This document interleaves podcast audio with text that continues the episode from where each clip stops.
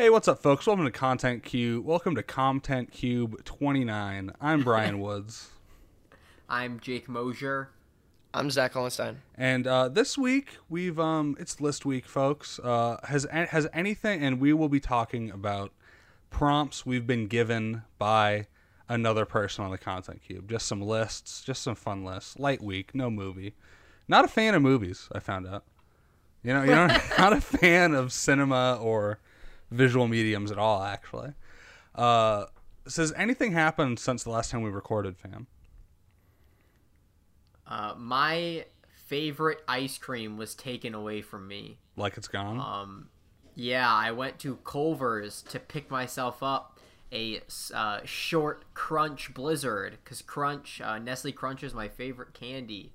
And I went there and I said, like I always do, could I please have my crunch concrete? And they were like, oh, sorry, I think we're out. And then some dude came up behind whoever was at the window thing and was like, oh, actually, like I think we discontinued it. I was like, oh no. And then I tweeted at them and they responded that they did discontinue it and that their happy employees would love to help me find a new flavor I love. Fuck, that's the worst. When they're yeah. like, "Hey, we got something new for you." Fuck you. It is, I, it is the worst because I then went on their website and they still have Crunch listed as an option. They haven't taken it down. Fuck. It was a sad day. I was in a bad mood for the rest of the night. That was the most eventful thing. Uh, personally, I can't even remember uh, the last week in between the time we recorded and now. So that's kind of where I'm at. Uh, Zach.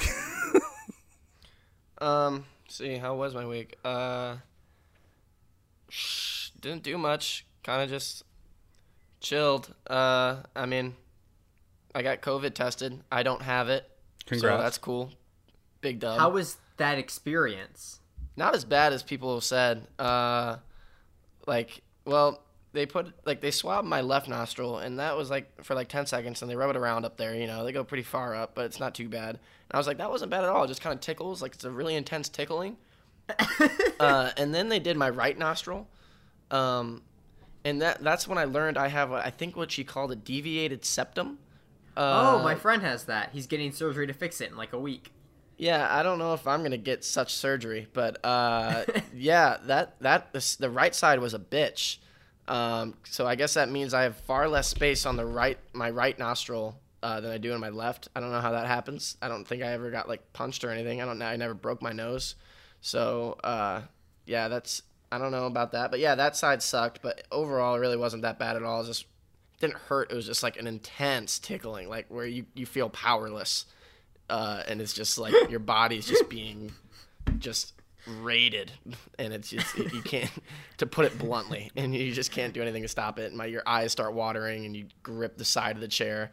But uh, it it wasn't yeah you start saying words that you wouldn't say around a doctor but it's it's it wasn't too bad. Um and yep came back negative three days later so that was cool. What prompted you to Is get there... tested? Yeah. Uh found out one of my friends had it and was asymptomatic so yeah, ah. decided better mm. safe than sorry. Mm-hmm. Yeah, but yep, all good. All the rest of my friends are all good. So I only know one person who had it. Uh, so yep, that was my week. Um, yep. So what about you, Brian? Uh, my week, I had something. I said nothing happened this week, and then something popped into my mind, and then I lost it again. Uh, so I'm just gonna say nothing. Nothing happened this week at all. Mm. What what were the fireworks like last night for you guys? Cuz here it was I mean, it was annoying. It was every single 5 seconds there was a loud bang or pop. Me and my brother had to go pick up my sister cuz she was having car troubles and when we were driving out of our neighborhood, it was Sam and I were reckoning it to the purge in that like I've, almost every street in our neighborhood seemed to have like a long run of people lighting off fireworks. It was it was very hectic here. Sounded like a war zone around my place. Yeah.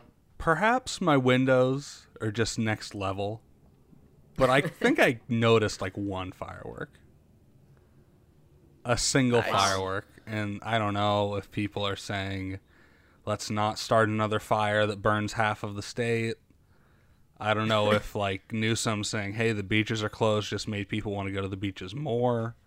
But just not a lot of firework action around here. I feel like a big reason people notice fireworks is something in the house that notices them, right?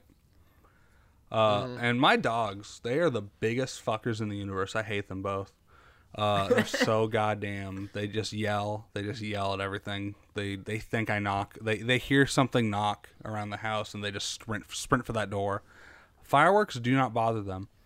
So it's possible I just because they didn't activate, I never heard any fireworks. If that makes sense. Mm. Yeah, I, I don't know, but Yeah. I mean, I think part of it might be there might have been more just like fireworks spread out everywhere because there might be less big gatherings for fireworks this year, so more people just bought their own fireworks. that is very possible. Yeah, that would be my guess. I mean, this was the first year I didn't go to a giant like firework thing. Like usually I go to my grandma's house and she lives right by like the civic center of her little town, Florissant, uh, in North County, St. Louis, and uh, this like I usually I've gone there every year of my life, and then they do like fireworks at like nine after they have this old people band play some orchestra music. Uh, yeah, so that's this was the first year I didn't do that. Um, so that was kind of it's it was interesting, felt weird, but yep, weird times. All right, you guys want to get into lists? List of Mundos. Yeah, let's do it. Who's going first? Who first? wants to go first? I'll go last because mine involves possible spoilers for movies. So if you don't want to hear spoilers for movies, you might just want to end it after Brian and Jake's list. That is fair. Jake, you go. Okay, um, I was given by Zach the prompt of top TV villains of all time. So I thought this would be harder than it was, um, but I had a lot of people. Um, I, I'm only gonna get, I'll give some honorable mentions in a top five, but I had like 14 names that I wrote down I thought were relevant. Um, so here we go. Some honorable mentions. Um, Deathstroke from season two of Arrow. Uh, Damn, dude. I, I, it's gonna be a hell of a list. that's an honorable mention. Didn't make the list. Um, Okay. that was before. Yeah, that was before that show went to shit. Um, I I think it is. I think season one, two, and five are good. I think the rest are pretty garbage. I think me and my friend watched like episode one of season two, and we said, "Fuck this." I don't know. we bounced hard. I mean, I.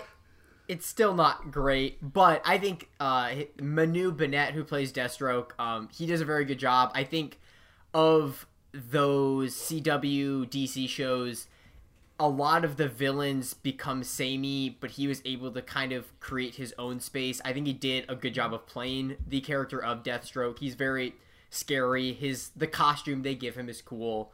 Um, other honorable mentions: the Yellow King from True Detective season one. Ooh, Um, you only meet him spaghetti in the last. monster. That the green the green haired spaghetti monster? Yes, the green-haired spaghetti monster. Um, you only meet him in the last episode. Him himself is an imposing presence. The actor, uh, Glenn Fleshler, they I don't know if he's that tall or big in real life, but they make him seem really large and menacing in the show, and just like the the presence they create around the character for the first, I think it's like an eight for like the first seven episodes of the season. Even when you don't see him or know who he is, he is just the idea of him is terrifying. So I think I think that's an important part of a TV villain. Um, for recent television shows, I wrote down Forest from Devs. Did you ever finish that, Zach? Uh, Jake, I haven't started it, but I should get Oh, on I- that. um, I well, I won't say too much then because that is on the newer side. But um, Nick Offerman is fantastic, um, and he it's it's nice seeing him in a different role than what he played on Parks and Rec. Um, he does a great job of. Uh, as many of the people on my list do, a balance between obviously they are the antagonists of the show, but they they give them good motivations and a human side. Uh, also from this year, uh, Phyllis Schlafly from Mrs. America, um, the woman who opposed uh, the uh, women's rights movement. Uh, yeah, What? big villain. Base She's awful. I hated her. Uh, but uh, Cate Blanchett did a great job of. I mean, it's it's not hard to dislike someone who says things that she said, but she did a good job. Um, uh, I wrote Perry Wright from Big Little Lies. Did either of you watch that? Nope. no. Which one is that? Uh, Which girl is that? he it's not the girl, it's one of the girl's husbands. He's an abuser, and well, Oh, is that the Skarsgård? yeah, Alexander Skarsgård. He he does a very good job, but I mean, he's just it's he's awful. He is a horrible man. Probably the most he because he plays the most of the people on my list, the most real life human character. I think less of a amped up character. Um, and he does a great job. I mean, he's terrifying. Um, and then the last honorable mention, Vincent D'Onofrio, who played Wilson Fisk in Daredevil, uh, just did a fantastic job. Another, I mean, just large, imposing presence. He speaks in this weird, like, whisper tone for a lot of his lines, but it, it works. Did either of you ever watch that? Yeah, I watched Uh, that. He I watched good. season one. He was pretty cool in season one. I never got to season three. Yeah, season two not as good as season one and three, but yeah, he comes back in three and is just as good, just as scary. Okay, so top five, number five, Cersei Lannister from Game of Thrones. Um, I was struggling to pick which character I would choose from Game of Thrones. I was deciding between her and uh, I would Jeff, uh, Joffrey. Oh And, no, Ramsay. uh, yeah, huh? Ramsay sucks too, but I think I I found that character more annoying. I, I think Really? he's a, he's a, I think oh, he is terrifying. Don't get me wrong, but I did not like I did not necessarily enjoy watching him. I enjoyed watching Cersei. Uh, I think is it Lena Headey? Is that how you say it? I've been saying Heedy, but I don't know. however you say it, she's great. Um, very much like uh, Nick Offerman from Devs and other characters I will list later on. She she's evidently a villain, but she is she is likable in a way. She is you feel bad for her, and I think it's season four or five when she is stripped of her hair and forced to walk naked through the streets. Um, you you don't want her to win, yet I, I don't think I would have been extremely angry if that was the outcome. Um, I think she. Zach, what do you have to say about her? How do you I feel about her? I think sh- the cool part about her is obviously she's done some fucked up shit, but she's also like humanized a lot with like because she loves her kids, uh, Yeah. and a lot of her actions are pretty much as fucked up as they are are for her kids. Hey, you can compare her to Joel like that, Brian. Uh, but I could. she does a lot of fucked up shit for her kids. Um, so I think that's that makes her cool, and also she's just got a lot of badass moments. Uh, so I mean, yeah, The season finale of season six, yeah, that's Uh, the- ridiculously awesome. the ins I'll just say the incident at the keep, yeah, is incredible. Her it's like I think it's like the 16 minute opening. Her performance is great. It's a pro uh, honestly top 3 moment in the series for me and that's mostly carried by her. So props to her for carrying that role for as long as she did. Um, That's like my no- least favorite part about season eight is that they like gave her nothing to do except look out a window and drink wine. Yeah, she they uh they squander so many characters and she's especially one of them. Her her send off is so lame. She Very lame. deserved much better than she got. Uh, we we don't need to get into that. Um, my number four, Kilgrave from Jessica Jones, played by David Tennant. Uh, I love David Tennant, so I'm a little biased on this from the start. But he he is also very similar in that he he is a horrible person. Did either of you watch Jessica Jones? yeah, he was pretty No, good. but I heard I heard he was cool.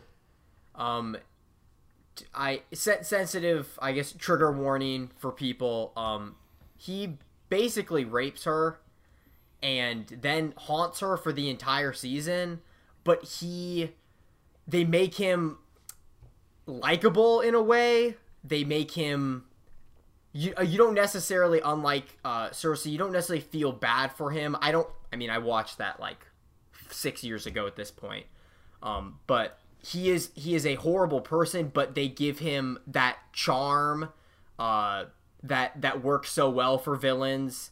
He he is great. So, Brian, anything you say about him? Uh, yeah, I think he's pretty good. I liked it when he died. I thought that was cool. so I thought that was a good bit. they killed him. yeah, in a apparently.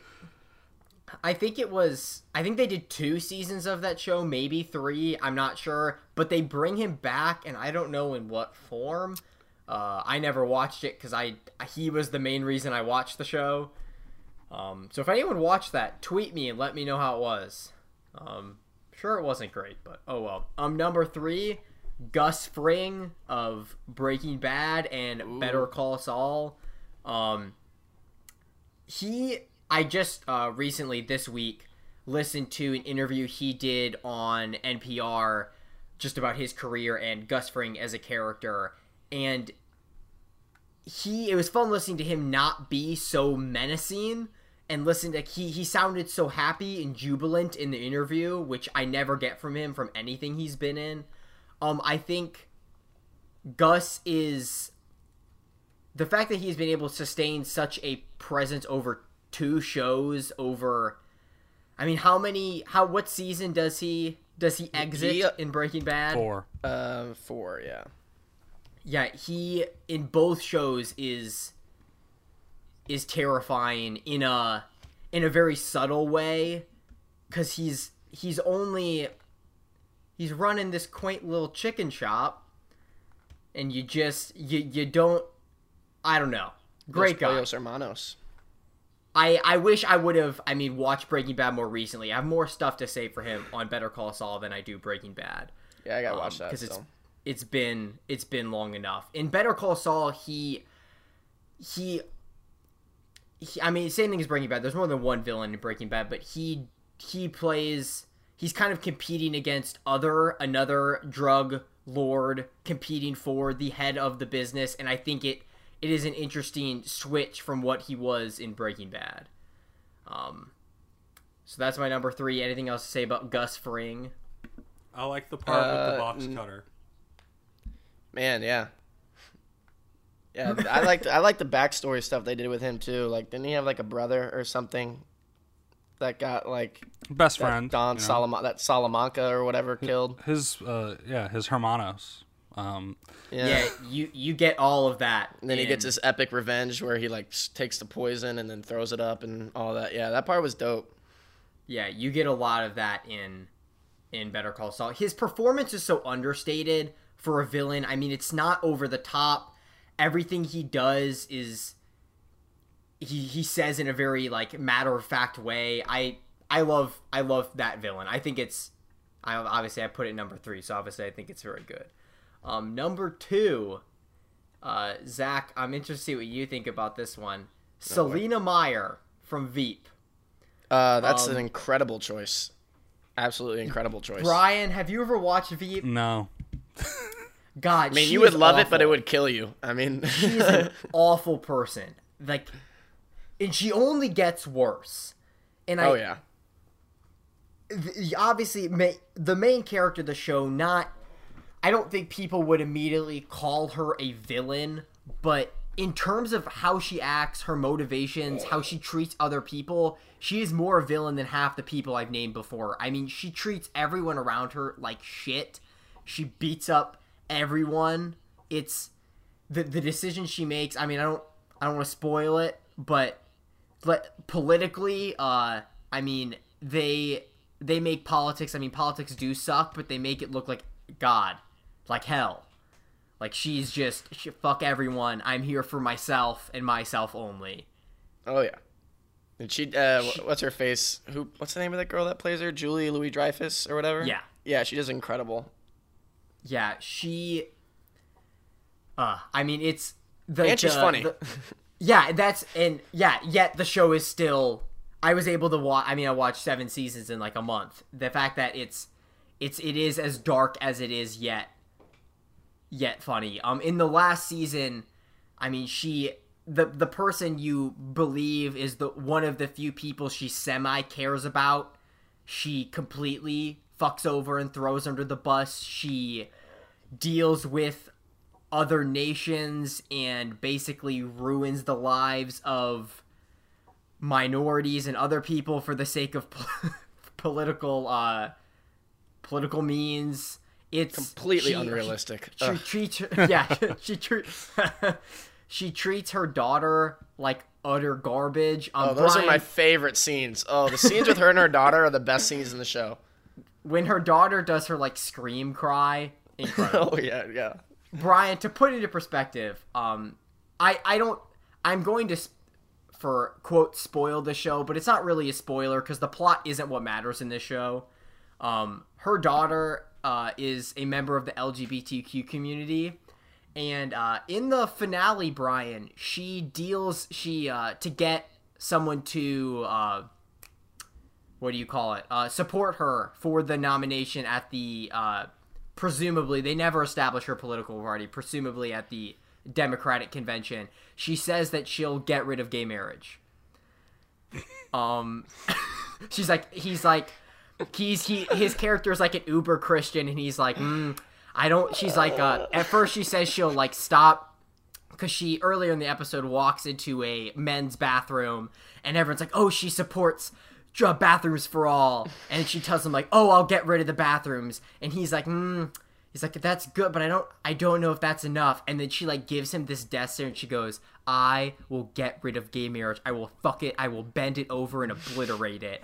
And it's, I mean, and her fucking daughter is a member of the community and it's when she her daughter eventually confronts her it's like do do not tell me do not tell me that you that you got rid of and she's like Oh it's man, just it's poli-" one of the she's- best scenes in like TV history. it's amazing. she says she's like it's just part of our party platform we're basically just making a list of things we won't do it's it's awful. And that's why she's number two on my list. I mean, Brian, I that's one- really think you'd like the show. I I don't like I don't like half the shows like most of the shows every villain he's listed here that I whose show I've seen is maybe a third of the shows I've ever watched in my entire life.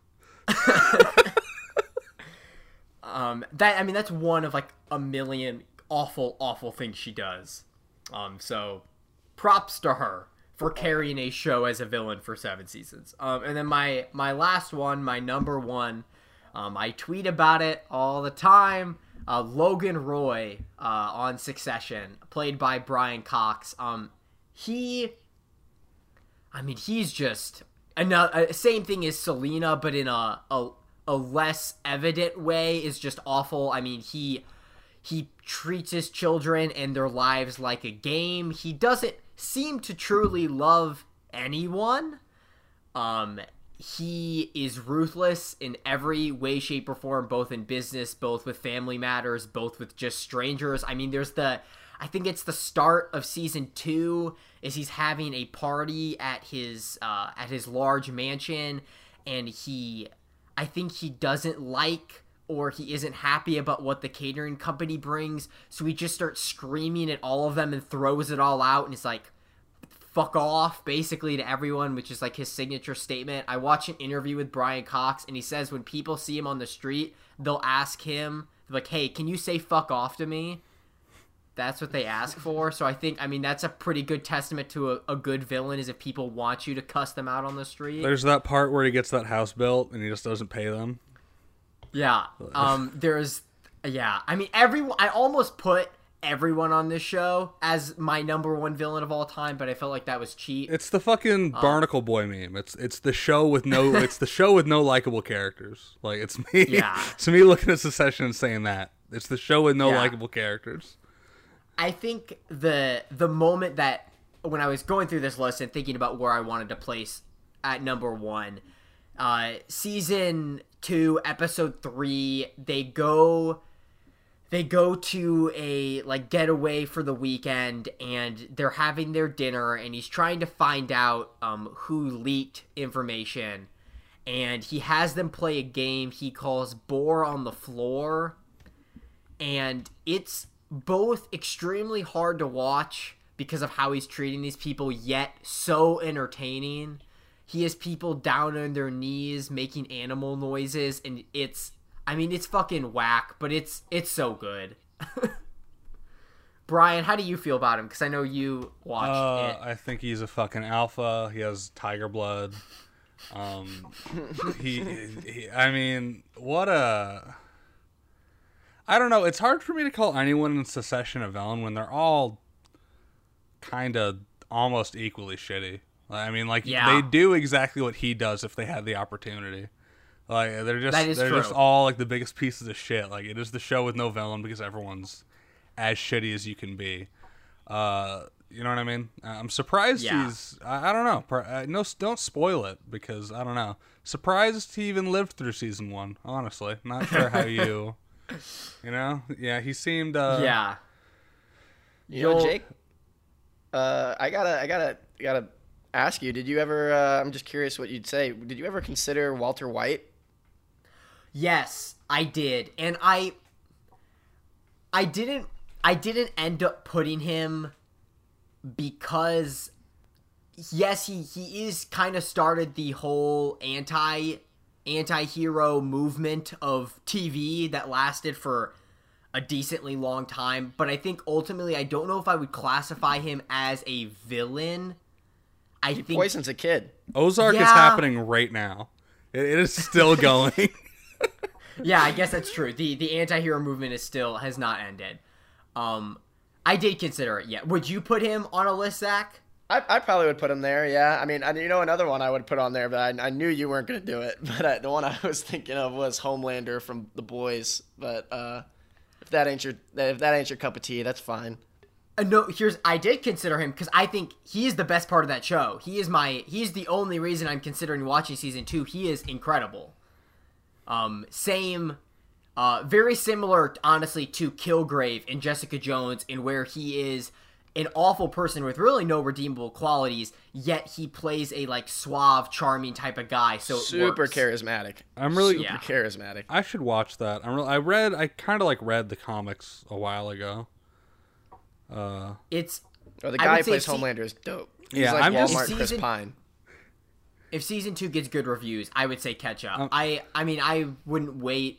I would wait because there's there is a small chance some streaming service shows tend to have a steep drop off after season one. I don't think this will be that. I'm still disappointed. I mean, I didn't expect them to do it. I knew they wouldn't do it. oh, but yeah, n- I think you. The 9/11, because like in the comics, like when they all like fuck up, remember that? Like the flashback, Yeah. kinda. It is just 9/11. I'm like, wild to write this in like 2007. like, It yeah, I mean they did not wait. That's wild. ran for That's it. uh, it's quite soon, sir. Uh, but There was one more that uh, uh, I don't know if you watched it. Did you watch Fargo, Jake? no. Oh, okay. I was gonna say Billy Bob Thornton's character in the first season of Fargo is terrifying, but really watchable. But yeah, besides that, I couldn't think of off the top of my head. Brian, is there any other people that you think I missed that you think are great TV villains? Um, the meteor from your name. Uh, no, I can't. I can't think of a single more villain. I don't watch enough Um, TV. I should probably watch more TV.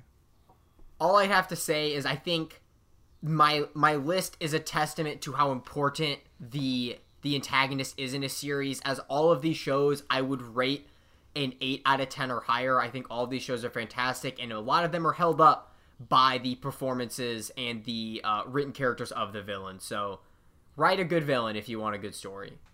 I'm done with my list. All right, let's go, boys. Well done, Jake. Yeah, Love that was list. good. That's probably uh, the best one we've had so far this episode. It's gonna be hard for Brian and it will and it will at least be number two. I assure you, it'll at least be the best. It'll at least be the second best of two. Okay, so I was assigned by Jake uh, best video game worlds, uh, and I didn't ask for any clarification because I, I just kind of wanted to go with it. So this is like uh, I don't know best lore I took. You know, best best lore. You know what I mean? Yeah, So that can work. I- I'm gonna start with uh, the easy one. No, I. Okay. How many are you doing? I'm doing. Uh, I'm counting. I am counting five. Um. oh, this is not the easy one. Horizon. This is uh, spoiler territory for Horizon Zero Dawn, Shit. and um. that's it. Should I should I leave because that's that's on my short list. That is on your short list. Uh, Zach, I'm gonna say Do you want me to? You want to give you two minutes? You want me to give you two minutes and then I'll come back? we'll we'll text you. We'll text you. Okay. Yeah. Text me. Text me when you want me to come back. Okay, My- my audience members, I will. Uh, audience members, pause it, and in the description, I will give you a little, a little. Uh, Oh no, why did I lose Brian? oh, are you, are you, you missed me, Jake? You lost me. Oh no, you're still here. Okay, You just listeners, stopped check the description, and you will see when the spoilers for Horizon Zero Dawn end. Jake, did you play Horizon? I did. I'm excited to hear what you have to say. So I think the lore in this is so dope because it's the Yeah. it's like a thousand years after humanity's done, right? And you're like, oh, what Yeah. could have happened? There's a bunch of fucking robots around. That's crazy. And then you find out some San Francisco tech freak uh, Mark Zuckerberg, Elon Musk, you know, just tech startup bitch. Uh, he just made robots that fuel that can fuel themselves by eating uh, matter, like plant matter and shit. Yeah. But then, uh oh, they they ate dolphins. they killed a bunch of fucking dolphins. And then, for some reason, they just turn off the off switch and they can't be shut down. And that's pretty dark and scary. Uh, and then they, and then I like the part where the military is like, "Oh, we got a plan." And then the military guy talks to a very close group of people, and it's like, "Oh, actually, there is no plan. We're just putting people into a fucking meat grinder so we can put a bunch of clones in a chamber and they'll awaken in a thousand years. But we're all gonna die. Well, every single one of us is gonna die, and that's fine." Uh, and I find that very dark and upsetting and pretty rough, honestly. Yeah. Where they just spent a Yeah, couple the- years feeding humanity into a meat grinder, saying they're gonna fix it. Yeah, the the world building in Horizon is incredible. The the whole idea, what is I think it's called like Gaia, that then kind of started to re rebuild everything from the basis of what it was before. Yeah. and yeah, e- everything you said. Yeah, that game, the way they dole it out is cool too, because they don't really start giving you the information about the world to at least halfway through the game. Yeah, like it's so fascinating because it's like okay, we have all like I'm pretty sure it's like okay, we have all like all these fucking genomes and we have all this Yeah. we have all this biological data.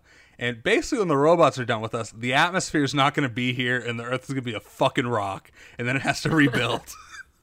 and then we're going to put a bunch of pigs out there, you know? We're going to we're going to put a bunch of rabbits back in there. We're going to put clones of rabbits. And I just found that so One of- fascinating. One of the few games that I read all of the like document and listened to audio logs because I found it also interesting. Yeah, it was super cool. Uh, so I think that's it for Horizon Zero Dawn. I don't think like the world is itself interesting. I'm not super interested in like the tribes or whatever the fuck. Found that Yeah. pretty boring. Um, but I really liked the the the backstory to it. Yeah. It is weird.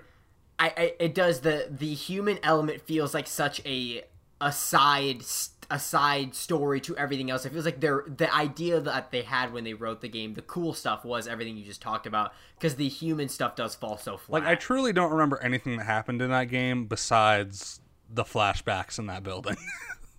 yeah, zero. I remember the flashbacks in the building. The second time you learn more building stuff, and then there was like a coliseum sequence, and I thought that was cool. I don't remember the Coliseum at all. Okay, can you notify Zach?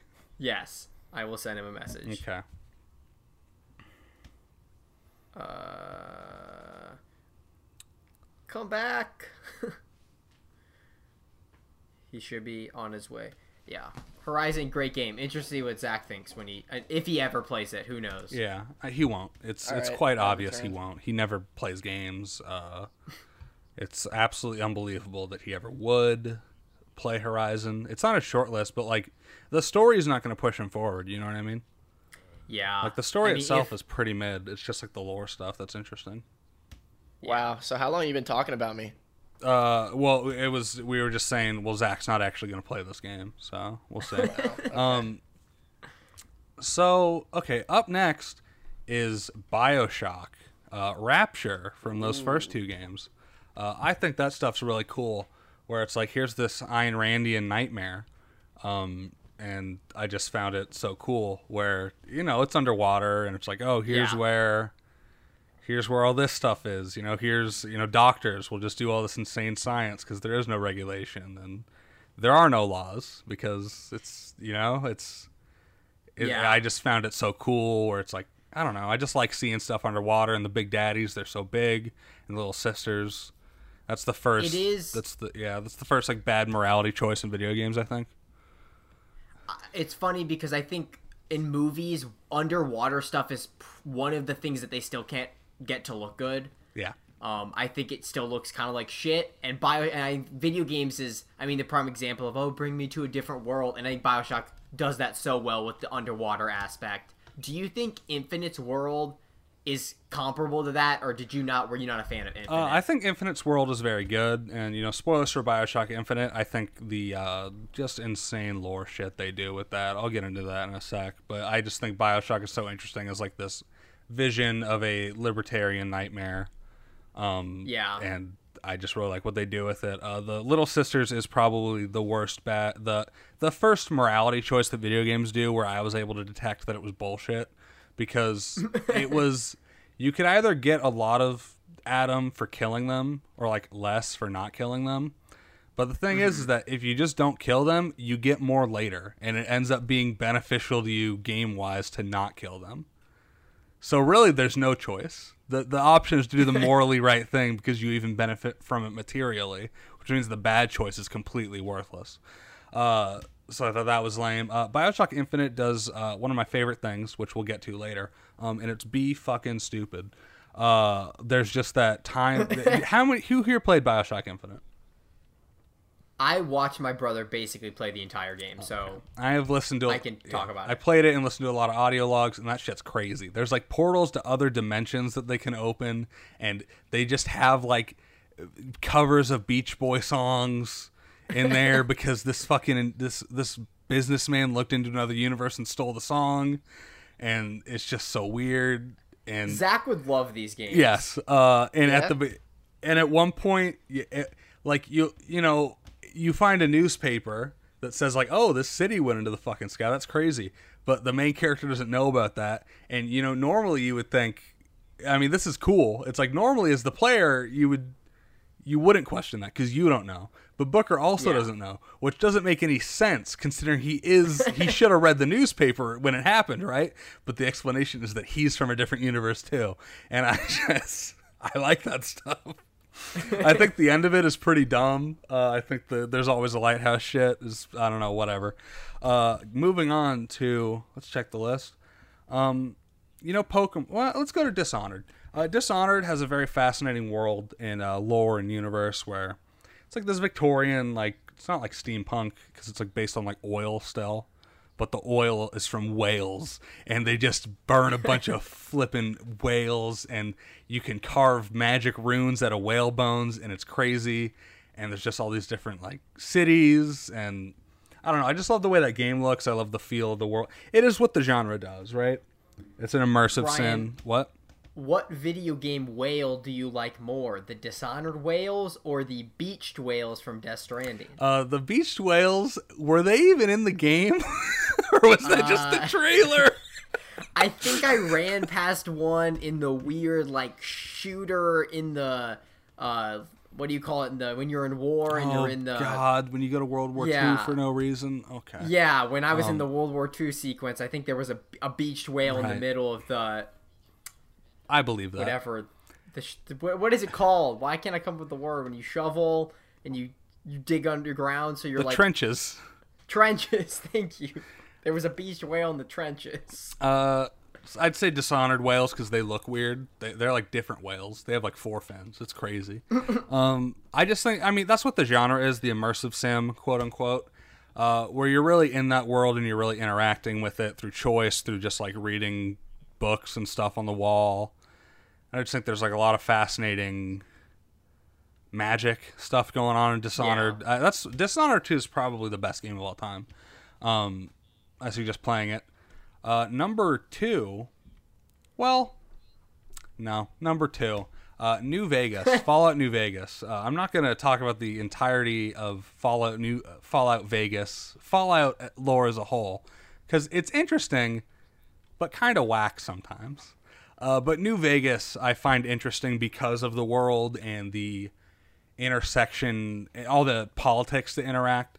Something I didn't like about Fallout 3 or 4, for that matter, is doesn't really make any sense that so much time has passed and there's basically no structure or civilization. Like there's little cities and nation states, but they don't really they're not they're not a government. But in Fallout New Vegas, it's by a different developer. Um, it is a lot of politics, and it is like a lot of like this section, like this area of the Mojave Desert is controlled by the New California Republic, and this place is a bunch of fascists, and they want to control this place and this place, and Mr. House controls this, and it's just a lot of like, it's a lot of stuff. Like it doesn't feel like a hopeless wasteland because it does already feel like okay, like there is some order and society coming back, and I found that very interesting to explore. Other rather than Fallout 4 or 3, where it's like, oh, here's um, here's a skeleton on the road. Um, 300 years after the bombs have dropped. No one's moved the skeleton. New Vegas didn't really feel like that. It felt like a lived-in world, and uh, I I gotta give it there. Uh, that is a great like the lore itself is interesting, but I mostly just like existing in that world as like a player. Uh, I did four, right? Yep. All right, here's number one. And honestly, should not be number one. But I mostly just want to talk about how stupid it gets. Pokemon, folks. We love it. You know it.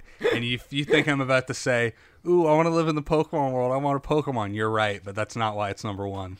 Uh, the Pokemon lore is so scuffed at this point. I find it so fascinating every time they put out a game. Basically, they will like set up plot points for a game, right? And then a new generation comes out and they drop them all entirely. It's incredible. they just like Gen 6 has all this shit set up, they drop it. Gen 7 kind of kind of has some of that dropped. Uh there is a character in the original Pokemon Emerald who is like a pretty minor character. They're like uh someone you can battle at this specific spot. They're like a frontier brain. And then in the remakes and like fuck. So at a certain point in the Pokemon games, they just decided uh, all the games from here on out are a different continuity, right? And you're like, okay, I can get behind that, I guess. Like the remakes and stuff, they can't happen twice. It's a different continuity.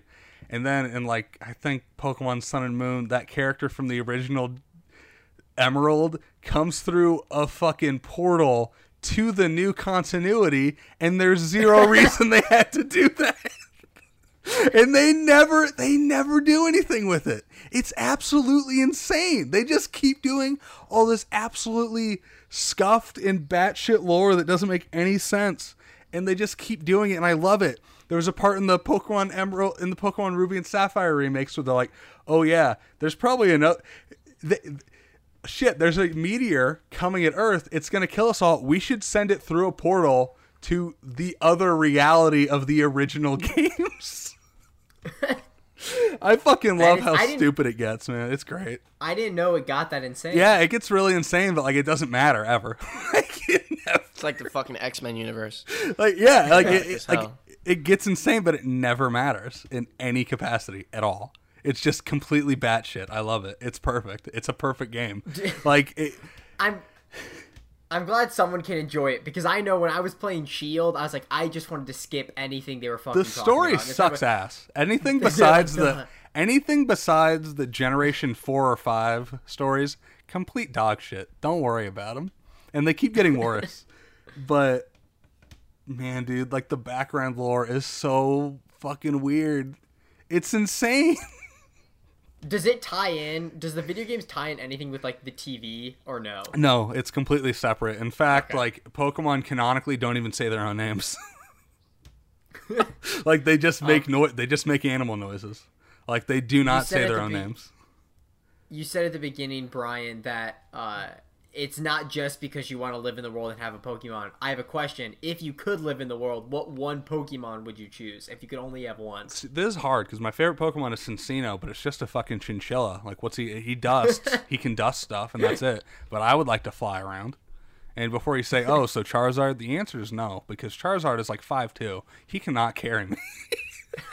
he can simply not carry me. He's too small. Um, so I don't know. I'd want something that could fly me around or something. But I don't know. Cinccino's cool. He's like Cinccino. I don't know. I like him. He's pretty fluffy and neat. but the Pokemon lore is so they'll do stuff where it's just like this character gets amnesia and he's separated from his friend from the last game, and they don't do anything with it. I haven't Like, seen him. Forever has amnesia and never found his friends. Yes, like that's basically what they do. They'll just build like these small things towards nothing, and then like once the next generation rolls around, because there'll be like multiple games in a generation. Once the generation rolls around, they're like, "Shit, we ran out of time. Cut it off. Forget it. Forget about it." I'm like, "Damn, this is good writing. Wild. This is what we call good writing." Sorry, that's number one. That's the best lore in video games, Pokemon. You know, I'm honestly uh, just frankly shocked that the the apocalyptic dystopia of of Call of Duty Ghosts did not make it. You cut out, but I'm gonna assume you're shocked that um Pokemon is that fucking stupid and insane.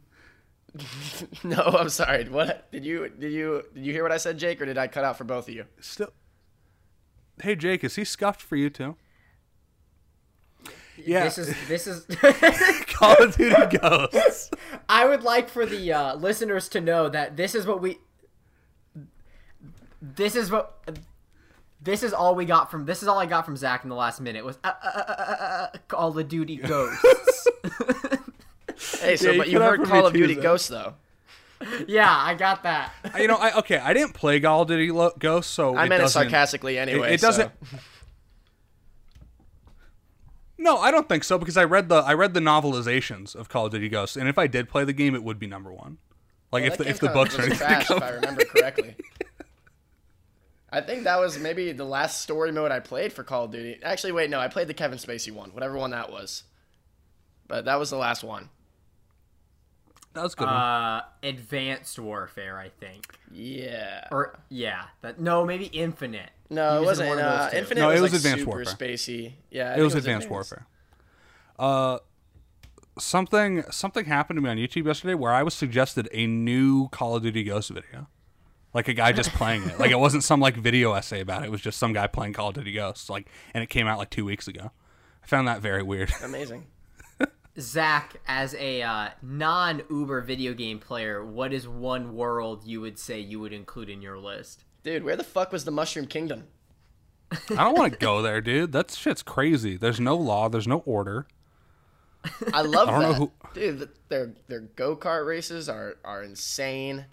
No one can whatever Peach's bodyguard system she has. They all need to be fired. They keep letting this slow ass dragon take her every time. And then you can also you expand the world with correct, Mario Galaxy. Oh man, what a world! What a universe! That shit's scary, dude. I'm just living on a rock and I never see anyone for billions of years. That's insane. You have a fucking you have a haunted mansion with Luigi, and then you still get to like meet up with Sonic for the Olympic Games. I mean, you it's it's absolute hysteria, and I love it. Yeah. You can be a god in the Mario universe where you're good at every single thing you do. Soccer, baseball, every Olympic sport. It's quite nice. I I'm think assuming, Miyamoto- I'm assuming Mario is God in that universe. Zach, you're sounding pretty. Yeah, Zach, we're gonna have to get you. All right, whatever you're saying, I'm just gonna I'm just gonna call back in. Yeah. Yeah, that's a good call. Um, Because when he when he gives his list, it's Yeah. gonna be rough. Okay, do you hear me better now? Probably. Yes. I Um, left the call and came back in. I wonder how much how much I was talking over you guys during that. That was probably chaotic. A bit. Um, I believe Miyamoto. I think it was Miyamoto described that um, all the Mario games are like um stage productions and plays, and the real shit is the kart racing where they're all friends. like like Bowser kidnapping Peach is all part of a play, and, and they and they do and they play tennis in their downtime. I believe is how he described Aw, it. That's so wholesome. Not a bit. That's that's a real lore. That's real. How Miyamoto about uh lore. how about the Mario 64 lore where you're in like Peach's castle or whatever, and you can just hop into different worlds through paintings. That's pretty dope. Yeah, you want to hear another dope fact that's been dropped about Mario? He's 24. No, he's not. no, that's No, not a he's joke. They said he's 24. He's 24. How old is Luigi? Probably like 23, right? Yeah, he's the younger one, right? Let's see. Okay, well then here's a question: Are, are Wario and Waluigi related to them? I've I've heard mixed things. No, No, just no, they're not. just the other official lore. plumbers? No, I believe from the well, Mario's not even a plumber anymore. Um, canonically, he used to be. Um, he quit, uh, but he is only 24. Um, I believe man. We lo- we Waluigi love it. is. Zach, I don't think your audio quality has gotten better. You may want to relocate. Relocate. How about I just turn on my know. Wi-Fi? That's probably a better idea. Yeah. Um, I believe Waluigi is just some guy that Wario met. Uh, he's cre- he was created for uh, I believe Mario Tennis, right? Or was it Mario Golfing? So Wa- so Wario would have a partner, but they're not related. I believe I've read something like official writing about Waluigi that says he's just some strange uh, enigma that Wario met, uh, which makes him sound pretty cool. I think. I mean, he's always kind like of felt pretty lame to me. I think he's really good. I think he's a very interesting figure in the Mario lore. Uh, who knows what he's plotting? I don't know. Uh, he's yet to appear in an official game, uh, but in Mario Odyssey, you can get a Waluigi outfit, like just like the hat and stuff. Uh, and the description for it is like, ah, like the person who wore this was um, seems like it's just waiting for a chance at the spotlight. So like they know they're denying Waluigi his his due his due. You know what I mean? I mean, he fucking sucks. Brian, how do you feel about the world of Zelda in Hyrule? Uh, sucks ass, frankly. It's just like oh, a bunch of medieval shit that no one has a good time, and everything's about to die until it doesn't, and then it resets.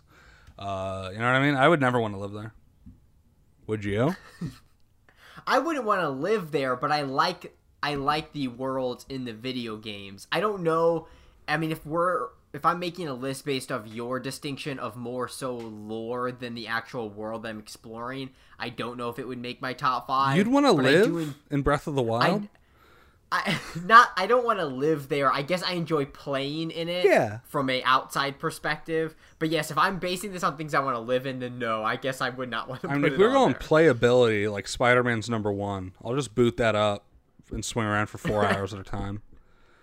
Uh, but yeah, I, I mean, Breath of the Wild's pretty terrifying, where it's just post apocalyptic in a way. You know what I mean? yeah, no society left. Um, humans don't have a, any place in the world anymore. Uh, they're they're now uh, they've been oppressed. Uh, all all species have gone back to their one city. You know, very very dark stuff in Breath of the Wild. Uh, I do appreciate um, Nintendo's uh, ill-advised attempt to make a timeline. You know what I mean? I it's a mess. I uh recently watched someone played all of the Zelda games in timeline order Damn. and talked and it's I mean they talked about all the story. It's a mess. The fact that they did try to link it is impressive. I don't know why they are try- still concurrently trying to. I, I think it's very Um, fascinating that they came out the park swinging. They came out swinging with already a split timeline. You know what I mean? like they just they just said, "Oh yeah, the timeline is split." Actually, there's no linear think- progression here. Do you think Pokemon should try to pull it all together in one grand game? no, I mean I would like them to just from like uh, a make do on all their horrible horrible ideas, but I know they won't, and I know it wouldn't. Give me a Pokemon with cursing. You know, I want to be able to curse in Pokemon. Everyone wants a Pokemon game that's like good, and I think they just need to understand that it's not going to happen. So Yeah, the game is for kids. It's the MCU of video games. it's worse than the MCU of video games. Um, but I'll always love that- them. Would it be like uh? Would it be cheating to say the fuck like Arkham universe? Because that's based off comic books. That's Batman. Uh, you know, I mean, that's that's just Batman lore. I think that's interesting I know. lore. so it's, it's but- pretty much it's like yeah, I know. I don't know if you could even cool count world. it because it's like it's already established way before video games even started. So yeah. Same thing with God of War because that universe is pretty much already just based on like Norse mythology. That Well, they're doing something with video it. games. Yeah, it's cool. I mean, it is cool. I'm just saying. I don't know if you could. I mean, it's not made for the game. I don't know. I guess it depends on your distinction when you're making the list. on pure like lore standpoint, yeah, I don't think Batman is as impressive. But if you look at it from a base of is this thing they created fun to explore and be a part of, I think they exceeded tenfold. I mean, it's I feel like it's hard to make uh, a Batman game that is as I mean we've seen other superhero games fail miserably. So it was it is I think impressive and could be included on a some type of world list. I I think uh, okay, I have a question about The Last of Us. Do they ever explain how the fuck it happened? Cuz it seems Uh, like in the opening credits, they kind of talk about it for The Last of Us. I don't know. They they they do a lot of like news stories and shit that I don't remember right now. But yeah, like they, hear- they they talk about it happening, but like they never really explain how this could possibly happen. Like it just comes out of nowhere kind of. And I mean, do any zombie movies really though? For the most part, No, but when you're trying to make it about society, you usually do. I mean, or you attempt to not. Like in The Walking Dead, they literally just have him in the, a coma for the entire time. But I, I don't know. I mean, they just kind of sneak up on the world, and I feel like this this virus is pretty easy to contain. Like honestly, like you know, it's just like it, yeah. I mean, spores are there, yeah, but just wear a mask. I mean, I don't know. It, that's uh, it sounds sounds awfully similar Like, to something else. It just got the whole world. I'm talking about The Walking Dead. Uh, No, I'm talking about The Last of Us now with the. Spores. I know, but just when you're like, oh, uh, just wear a mask. Yeah, just It's yeah, getting a little too close to home. yeah. It is hitting a bit close to home. I was playing that. I'm like, damn, this is this is it, huh? Are you ready for Zach's list? I believe so. Alrighty. You guys hear me? Do I sound decent enough for you guys to hear me? Yeah. Yeah? Alright, bet. I'm gonna jump right in then. Uh let's see. Honorable mentions. Uh I'm not gonna talk too much about them. Uh, what is your list? Oh yeah. Uh Brian asked me to do worst movie endings and that just felt super negative to me and also I wouldn't really be able to think too much about I mean it would be harder to come up with those, you know?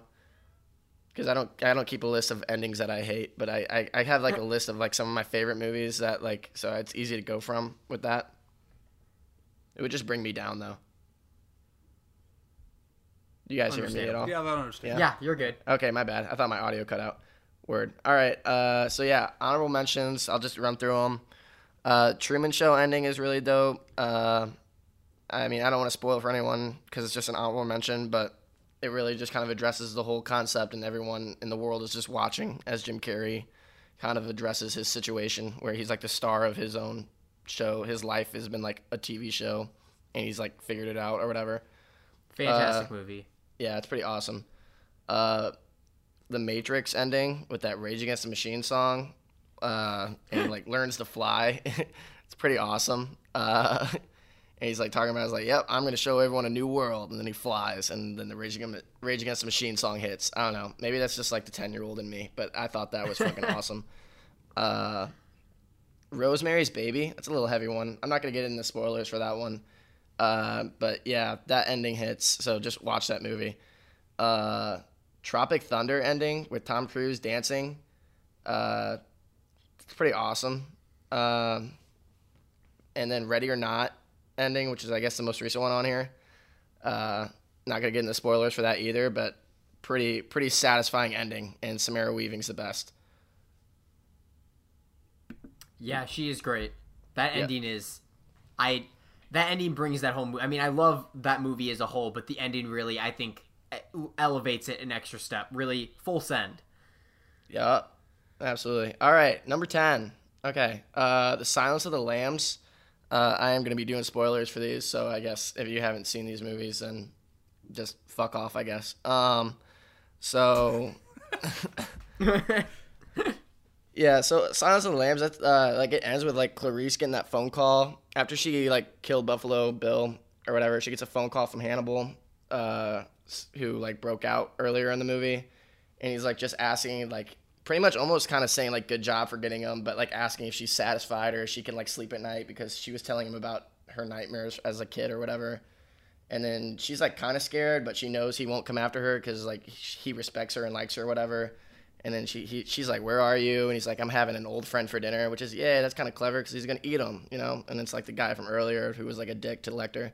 Either way that's a dope ending.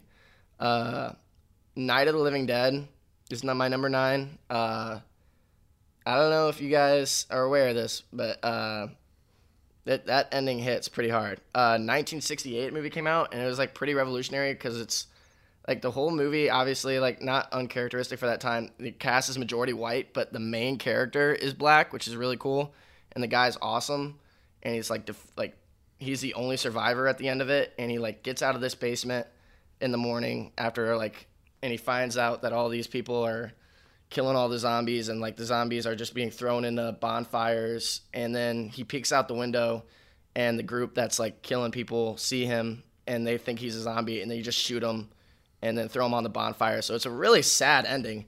But um, social issues wise it hits pretty hard.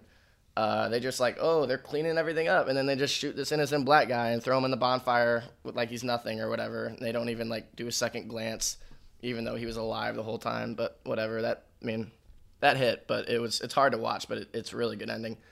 Uh, eight, Iron Man. I mean, really, it just kind of like sets Classic. the tone. Yeah, right. I am Iron Man. Bam, and it goes right into the Iron Man song. That hits. I mean, That that's. is, that is a good ending. I mean, that I'd say that's like kind of like the Matrix. I mean, it's like one of those endings. It's like, yeah, philosophically, it's not. It doesn't hit like that hard or something, but it's just dope. I mean, it's the dopamine or whatever, right? That's what Brian likes to say. I mean, Yeah. it hits my pleasure centers. So yeah, that's that, that, that had to be there. That's the only that's the only superhero movie one that made it though, so don't worry. Uh, yeah, I was gonna put Infinity War, but you know it's too tied to Endgame to where I don't really want to. Yeah, I, mean, I wasn't gonna get into it. Uh, seven. Have you guys seen Whiplash? Yes. Love that movie. Man, the last like not. ten minutes, the last ten minutes of that movie, holy shit! Uh, Miles Teller just goes in on the drums. I mean, obviously, I'm sure. Yeah. I don't know if he was actually. I don't. I haven't done the research. I don't know if that was actually him doing it. I'd be super impressed if it was, but even if it's not, that ending is still super dope. Uh, and he, he definitely, it's very earned after seeing all the hard shit he has to go through the whole time. And J.K. Simmons is also dope there. Uh, really satisfi- really satisfying ending to that movie, uh, which is not always the easiest movie to watch. Um, six Fight Club. Have you guys seen that? I have not. N- no. Yeah, I know. I'm gonna get called a film bro for this one, but uh, yeah, very pretty much the whole movie's about masculinity and like consumerism and materialism or whatever. But uh, the ending where they're just blowing up credit card company uh, buildings and I don't know. I think it's also mixed with the music, which is the song "Where's My Mind" by the Pixies, and that song just fits the whole movie so well. If you know what it's about, uh, and it's I don't know, it's just a really satisfying end of the story, uh, and it, it's all edited perfectly. David Fincher's the man.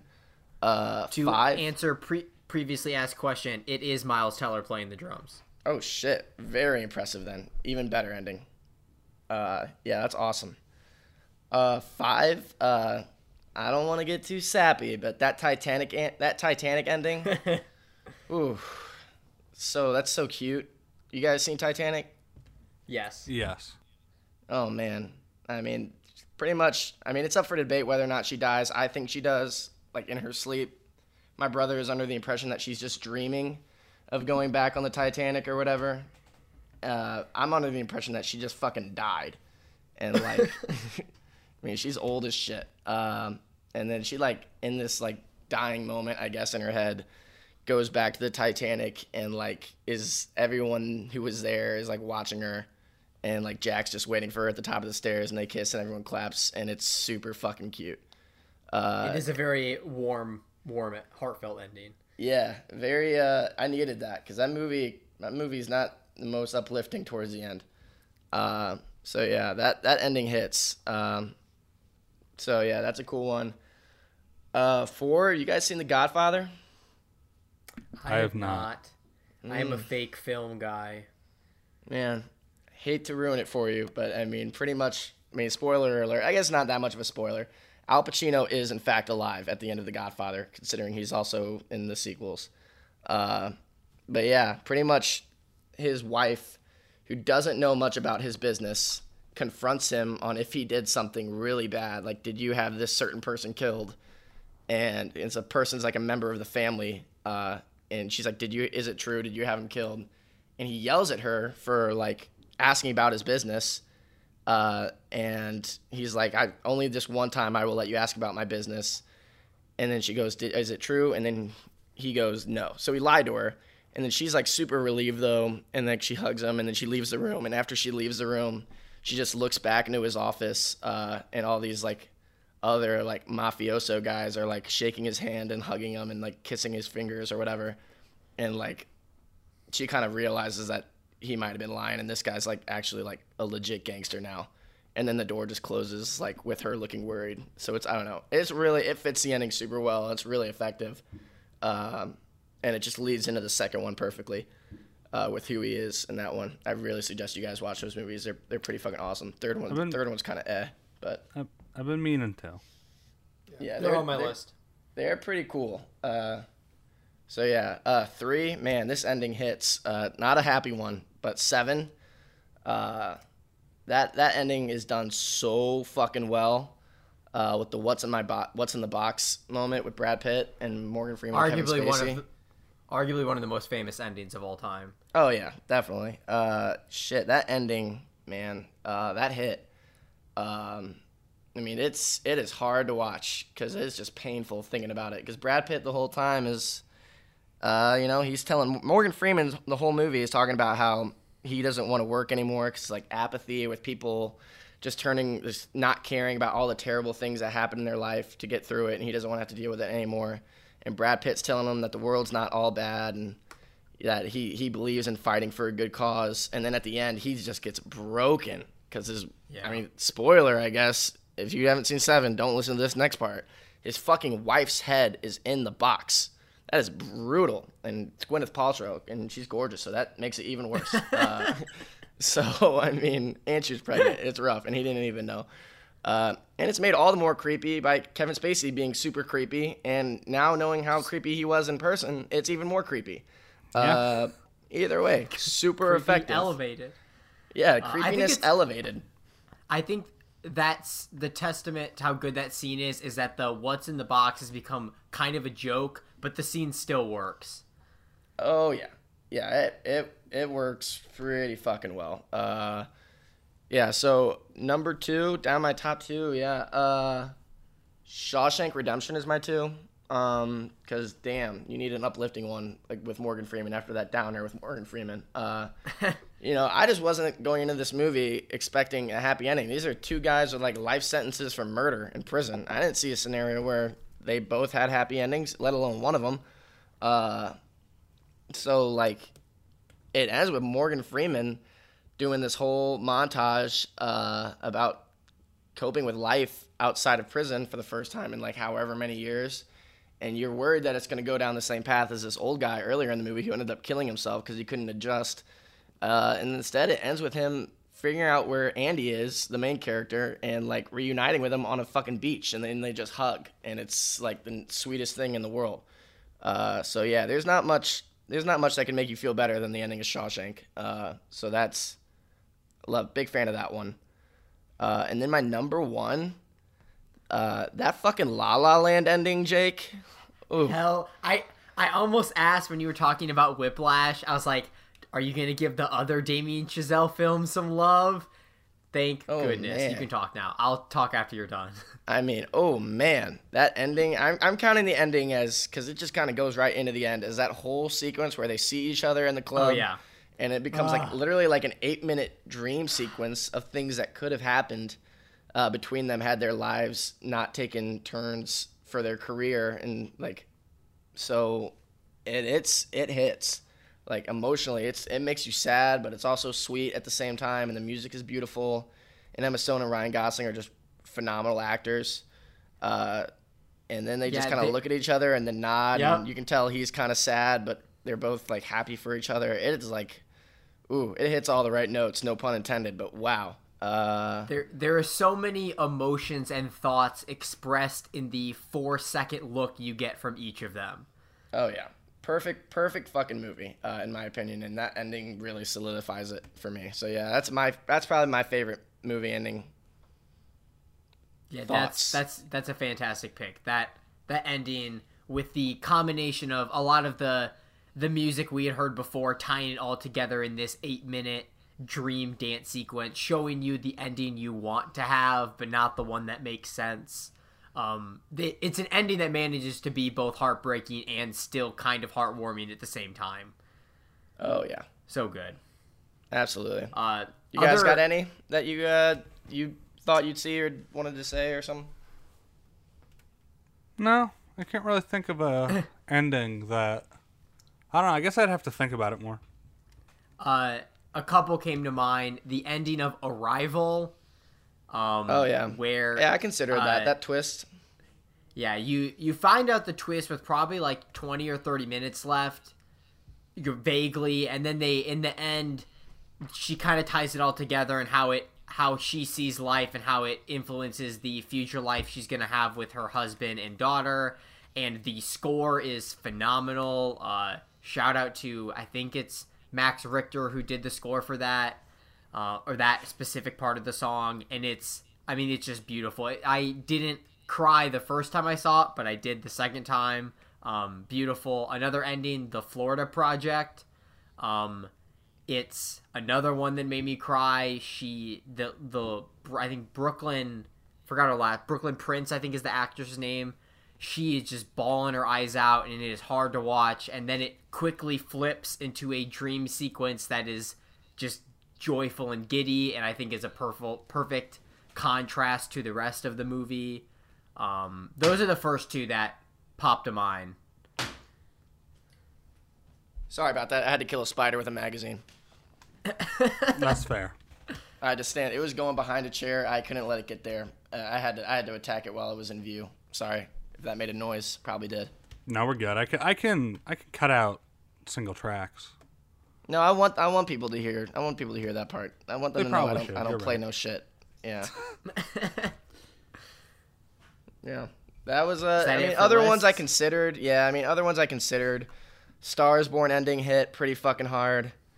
When they cut back to him singing that same song to her at the piano. Oh man, it, that got me. Uh, and then uh, Pulp, the whole last scene of Pulp Fiction, I think is dope because it actually, I mean, people, it gets an impression. I know I sound like a film bro again, but it gets the impression of like it being a pretty brutal movie. But that last, and the last scene in that movie is actually really optimistic. Uh, you know, he just, it's, he has the opportunity to do something really violent, and instead he does the exact opposite and just gives this guy another chance and just lets him go. And it's, I don't know, I think it's pretty perfect. Uh, then the Inglourious Basterds ending uh, is really fucking satisfying. It's always fun to see a swastika like fucking just carved into a Nazi's forehead. It is Uh, always fun when you see that happen. Yeah, I've never not enjoyed seeing a Nazi get his forehead carved uh, by Brad Pitt specifically. That's really fun. Um, I would say of the of the I've only seen a few Tarantino films, but all of his films end on a very high note. yeah, and yeah, and then another one. I'm, I'm assuming you haven't seen Death Proof. No. That's probably his weakest movie, but the ending ending hits so fucking hard. Pretty one of the most satisfying endings I've ever seen. Uh, and then The Departed, I guess, has a pretty dope ending. Yeah, and then obviously the twist at the end of Sixth Sense is pretty fucking awesome still. So yeah, those were other ones I considered, but also quite has to be said. list. Also has to be said. I didn't consider it for like I, I knew it wouldn't make my top ten, but the Knives Out ending with the fucking song, and then like you're wondering if she's gonna give them the house or whatever, or help them at all, and she just lifts the mu- coffee mug that says "My House." That's great. Uh, big fan of that. Yeah, that is a good one. Are one. we ready for recommendations? I think so. I'll start. if unless anyone else wants to start. No, you're good. No, there was you're- just like good. an Go awkward ahead. silence. Okay, uh, this anime studio I really like. Uh, their new work just came out on Netflix with a uh, shit name.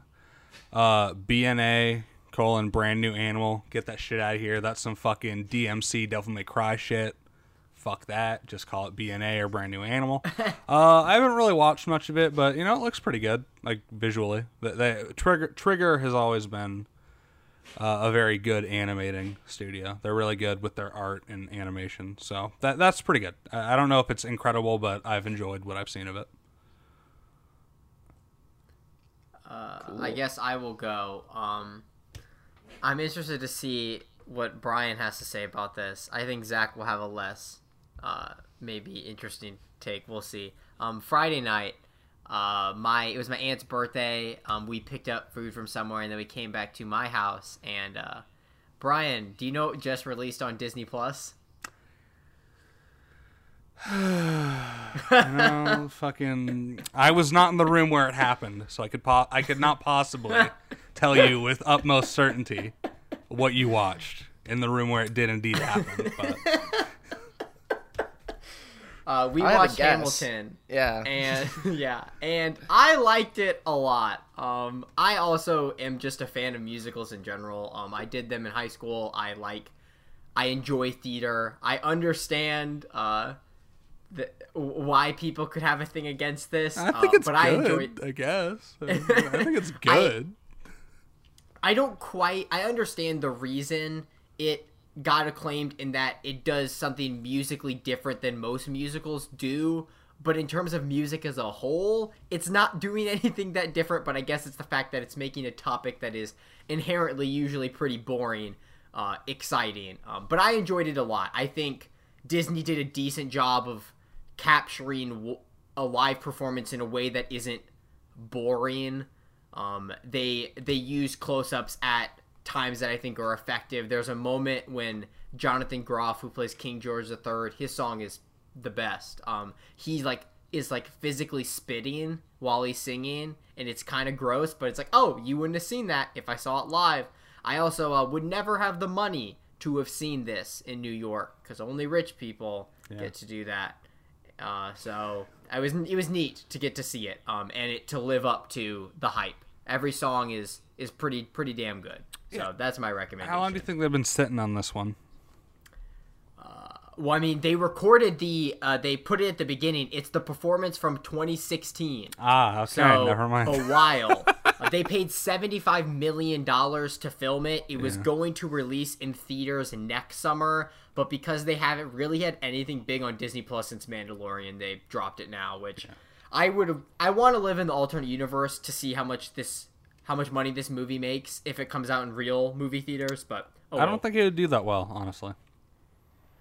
I, I don't know. I just feel like people are burnt out in a way. I don't know.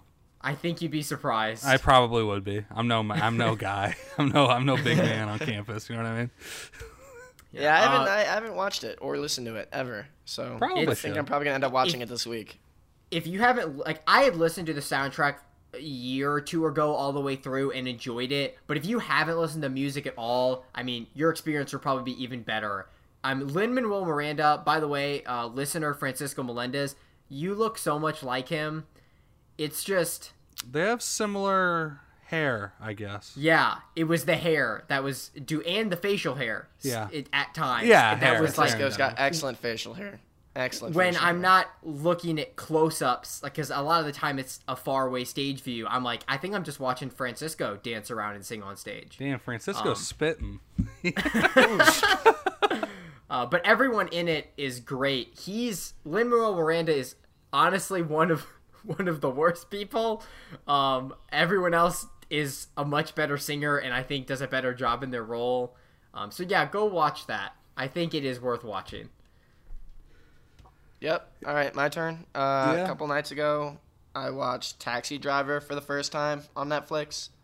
Uh, watched with my dad and brother. Not an easy watch, rather uncomfortable at points uh, to watch. Um, but I, I I'd recommend it. Pretty dope movie. You can definitely see how it's one of the 90 movies that Joker fucking took inspiration from, I guess. Uh, except it's definitely better than Joker. Uh, Robert De Niro's awesome, and it's it's. I mean, it's not a easy watch, but it's it's pretty cool. Uh, it might not seem that special watching it now because you can kind of tell a lot of movies have emulated it and like kind of applied similar concepts. But the way my dad explained it to me is like at the time, I mean that was like one of the first movies to do that. So I guess you kind of have to appreciate in that aspect as well. Uh, but yeah, cool movie. Uh, I, I mean, it's not one of my favorite movies ever, but uh, I'm glad I watched it. Definitely, definitely a solid flick. So I guess that'd be my recommendation. All right. That it? Yeah, that'll do That's it. it. That'll do it. All right. All right, folks. Uh, have a good week. We'll see you next time. Uh, I'll be, guys. uh, So I, I've had to turn off all the fans and AC and close all the windows in this terrible, terrible room. Uh, so the oxygen levels have actually dropped to the point where I'm very tired, and I have been for about 45 minutes. Uh, but next week I'll be back in my apartment with abundant airflow and, and air circulation. It's gonna be great. I can't wait. Have a good week, everybody. Uh, try to be kind to each other. Uh, peace. Peace.